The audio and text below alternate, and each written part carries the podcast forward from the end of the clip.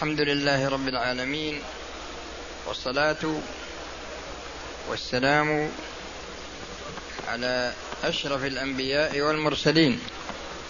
نبينا محمد وعلى آله وأصحابه أجمعين. الدرس في هذه الليلة هو في قواعد ابن رجب. وفي السنة الماضية جرى الكلام على جملة من القواعد وفي هذه الليلة نبدأ بالقاعدة الحادية والأربعين. يقول رحمه الله إذا تعلق بعين حق تعلقا لازما فأتلفها من يلزمه الضمان فهل يعود الحق إلى البدل المأخوذ من غير عقد آخر فيه خلاف؟ معنى هذه القاعدة أن الشخص يجري بينه وبين شخص آخر عقد وهذا العقد متعلق بعين. وهذه العين يتعلق بها حق للمعقود له وهذا الحق متعلق على سبيل اللزوم. تلفت هذه العين. تلفت هذه العين والمتلف لها يلزمه ضمانها. بمعنى أنها مضمونة ببدل. العقد الأول هل ينتقل إلى البدل ينتقل انتقالا تلقائيا ويكون البدل ويتعلق الحق بالبدل كما تعلق الحق بالمبدل. هذا أو أن هذا البدل لا بد فيه من عقد جديد. ذكر رحمه الله من الأمثلة أن الشخص لو اشترى بيتا.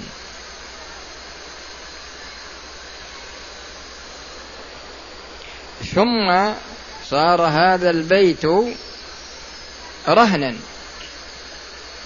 ثم صار هذا البيت رهنا.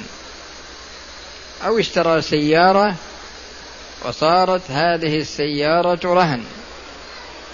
جاء شخص فأتلف هذا البيت أو أتلف هذه السيارة وهو يلزمه الضمان تقوم هذه السيارة أو يقوم هذا البيت بالقيمة التي يساويها وتكون ضمانا على المتلف. هذه القيمة هل تكون رهنا بدل العين المتلفة أم أنه لا بد من عقد جديد لها والقاعدة في الشريعة أن البدل يقوم مقام المبدل وبناء على ذلك فإن القيمة تكون رهنا بدل العين التي تلفت. وهكذا سائر الفروع. القاعدة الثانية والأربعون في أداء الواجبات المالية في أداء الواجبات المالية. وهي منقسمة إلى دين وعين. فأما الدين فلا يجب أداؤه بدون مطالبة مستحق. إذا كان آدميا إلى آخره.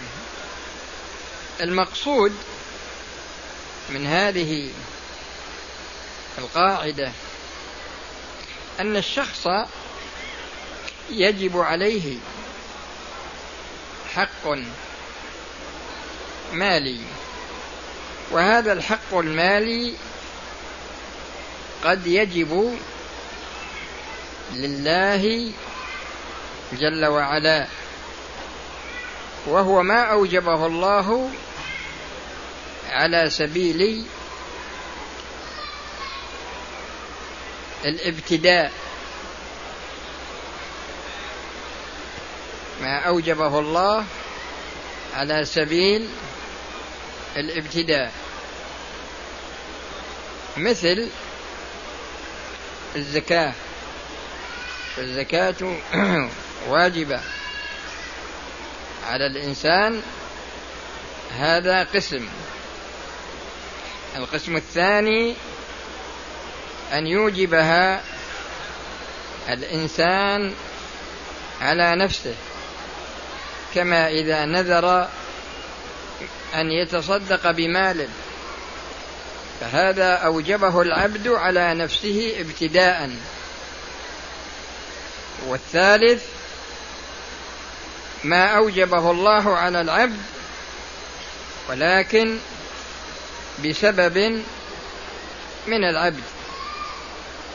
والرابع ما وجب على العبد بسبب من العبد لكن هو الذي أوجبه على نفسه مثل الديون التي تكون عليه للناس. كما إذا اشترى سيارة دينا أو اشترى بيتا مؤجلا يعني اشترى سلعة مثلا مؤجلة أو اشتراها حاضرة. فهذه القاعدة هي موضوعة لأداء هذا الواجب المالي. أما بالنظر للزكاة فمن فإنها واجبة على الفور. فيجب على الإنسان أن يؤديها. وهكذا الواجبات المالية التي أوجبها الله على العبد. لكن العبد هو السبب. مثل هدي التمتع ومثل هدي القرآن ومثل كفارة الظهار إذا كانت مثلا إطعاما ومثل كفارة يعني الكفارات التي فيها الإطعام ومثل جزاء الصيد. كل هذه يجب عليه أن يؤديها. وهكذا ما أوجبه العبد على نفسه ابتداء مثل النذر هذا أيضا يجب عليه إذا أوجب مثلا إذا نذر أن يتصدق بنقود أو ما إلى ذلك فإنه يجب عليه أن يؤديها.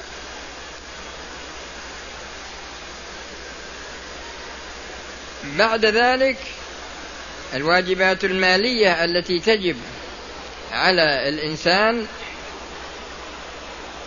مثل الديون التي تجب عليه هذه لا يجب عليه أن يؤديها إلا بمطالبة أهلها. فإذا كان عليه ديون وطالبه أهلها فإنه يجب عليه أن يؤديها. وهكذا سائر الحقوق التي تكون عليه. يبقى بعد ذلك إذا كان مؤتمنا على أمور مالية بأي وجه من الوجوه فهذه الأمانات يجب عليه حفظها. وإذا طلبها صاحبها فإنها فإنه يؤديها. لكن لو كانت يده يد ظالمة مثل عنده مال مغصوب يعني غصبه هو أو مال مسروق أو ما إلى ذلك فهذا يجب عليه أن يؤديه لصاحبه. وهكذا سائر الحقوق يعني الحقوق المالية. وهكذا إذا كان عنده أعيان إذا كان عنده أعيان مثلا مؤتمن عليها فإنه أيضا يؤديها لكن عندما يطلبها صاحبها. وهكذا سائر الفروع تقرؤونها. القاعدة الثالثة والأربعون فيما يضمن من من الأعيان بالعقد أو باليد. فيما يضمن من الأعيان بالعقد أو باليد. المقصود من هذه القاعدة هو أن قاعدة الشريعة ترتيب المسببات على أسبابها. ترتيب المسببات على أسبابها. ومن المسببات وجوب الضمان لأن وجوب الضمان مسبب. وجوب الضمان مسبب وسببه هو الموجب للضمان. مثل ما إذا أتلف شيئا.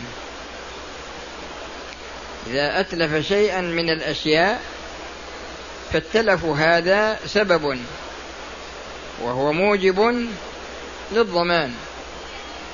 وكما إذا كان عنده كان مؤتمن على مال ولكنه فرط في حفظه ولكنه فرط في حفظه فتلف وهكذا.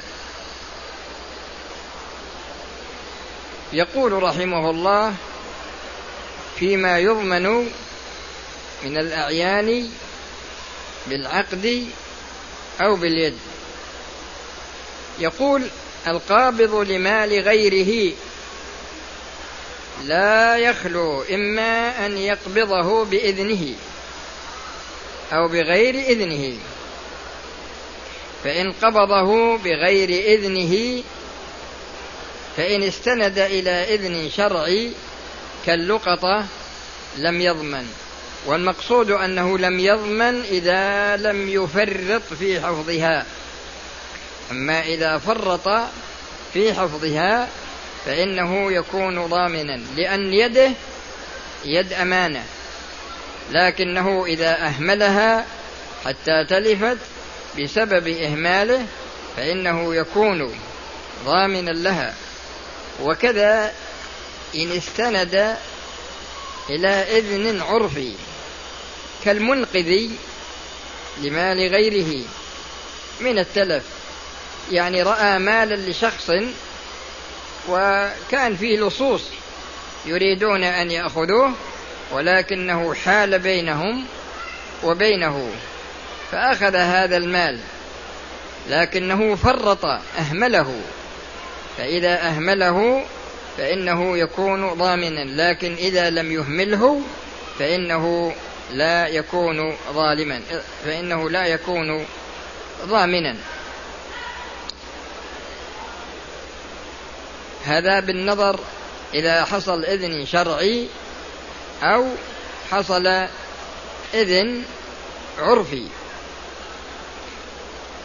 لكن إذا لم يحصل إذن شرعي ولا إذن عرفي مثل الغاصب ومثل السارق. هذا عليه الضمان في كل حال من الأحوال. إذا كان إذا كانت يده يدا متعدية على المال بالغصب أو بالسرقة أو بغير ذلك من الوجوه التي ليست بمشروعة فحينئذ إذا تلف هذا المال فإنه يكون ضامنا. ولا فرق في ذلك بين كونه مفرطا أو ليس بمفرط وتقرؤون بقية الأمثلة. القاعدة التي بعدها هي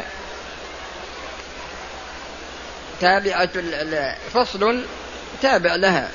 وأما ما قبض من مالكه بعقد لا يحصل به الملك فثلاثة أقسام. أحدها ما قبضه لمصلحة نفسه كالعارية. الإنسان يستعير العارية لمصلحته هو وليس لمصلحة المعير وإنما هي لمصلحة المستعير. ويده عليها هي يد أمانة. وله حالتان تارة يفرط فيها وتارة لا يفرط فيها. فإذا فرط فيها فإنه يكون ضامنا على كل حال. أما إذا تلفت بقضاء وقدر مثل سقط عليها جدار أو مثلا أتلفتها صاعقة أو ما إلى ذلك فيده يد أمانة عليها وبناء على أن اليد يد أمانة فإنه لا يكون ضامنا. القسم الثاني ما أخذه لمصلحة مالكه مثل الودائع. الودائع يكون الشخص حافظا يعني الذي عنده الوديعة هذا أمين محض ليس لمصلحته كالعارية وإنما لمصلحة المودع. وهو إذا تلفت الوديعة من بين ماله فليس عليه ضمان. لكن لو فرط في حفظها فإنه يكون ضامنا. والقسم الثالث ما قبضه لمنفعة تعود عليهما جميعا.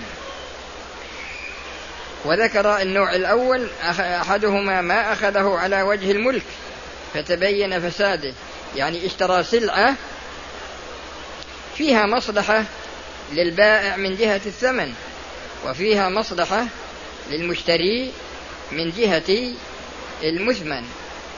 لكن فيما بعد تبين أن هذا أن هذه السلعة فيها فساد يوجب ردها.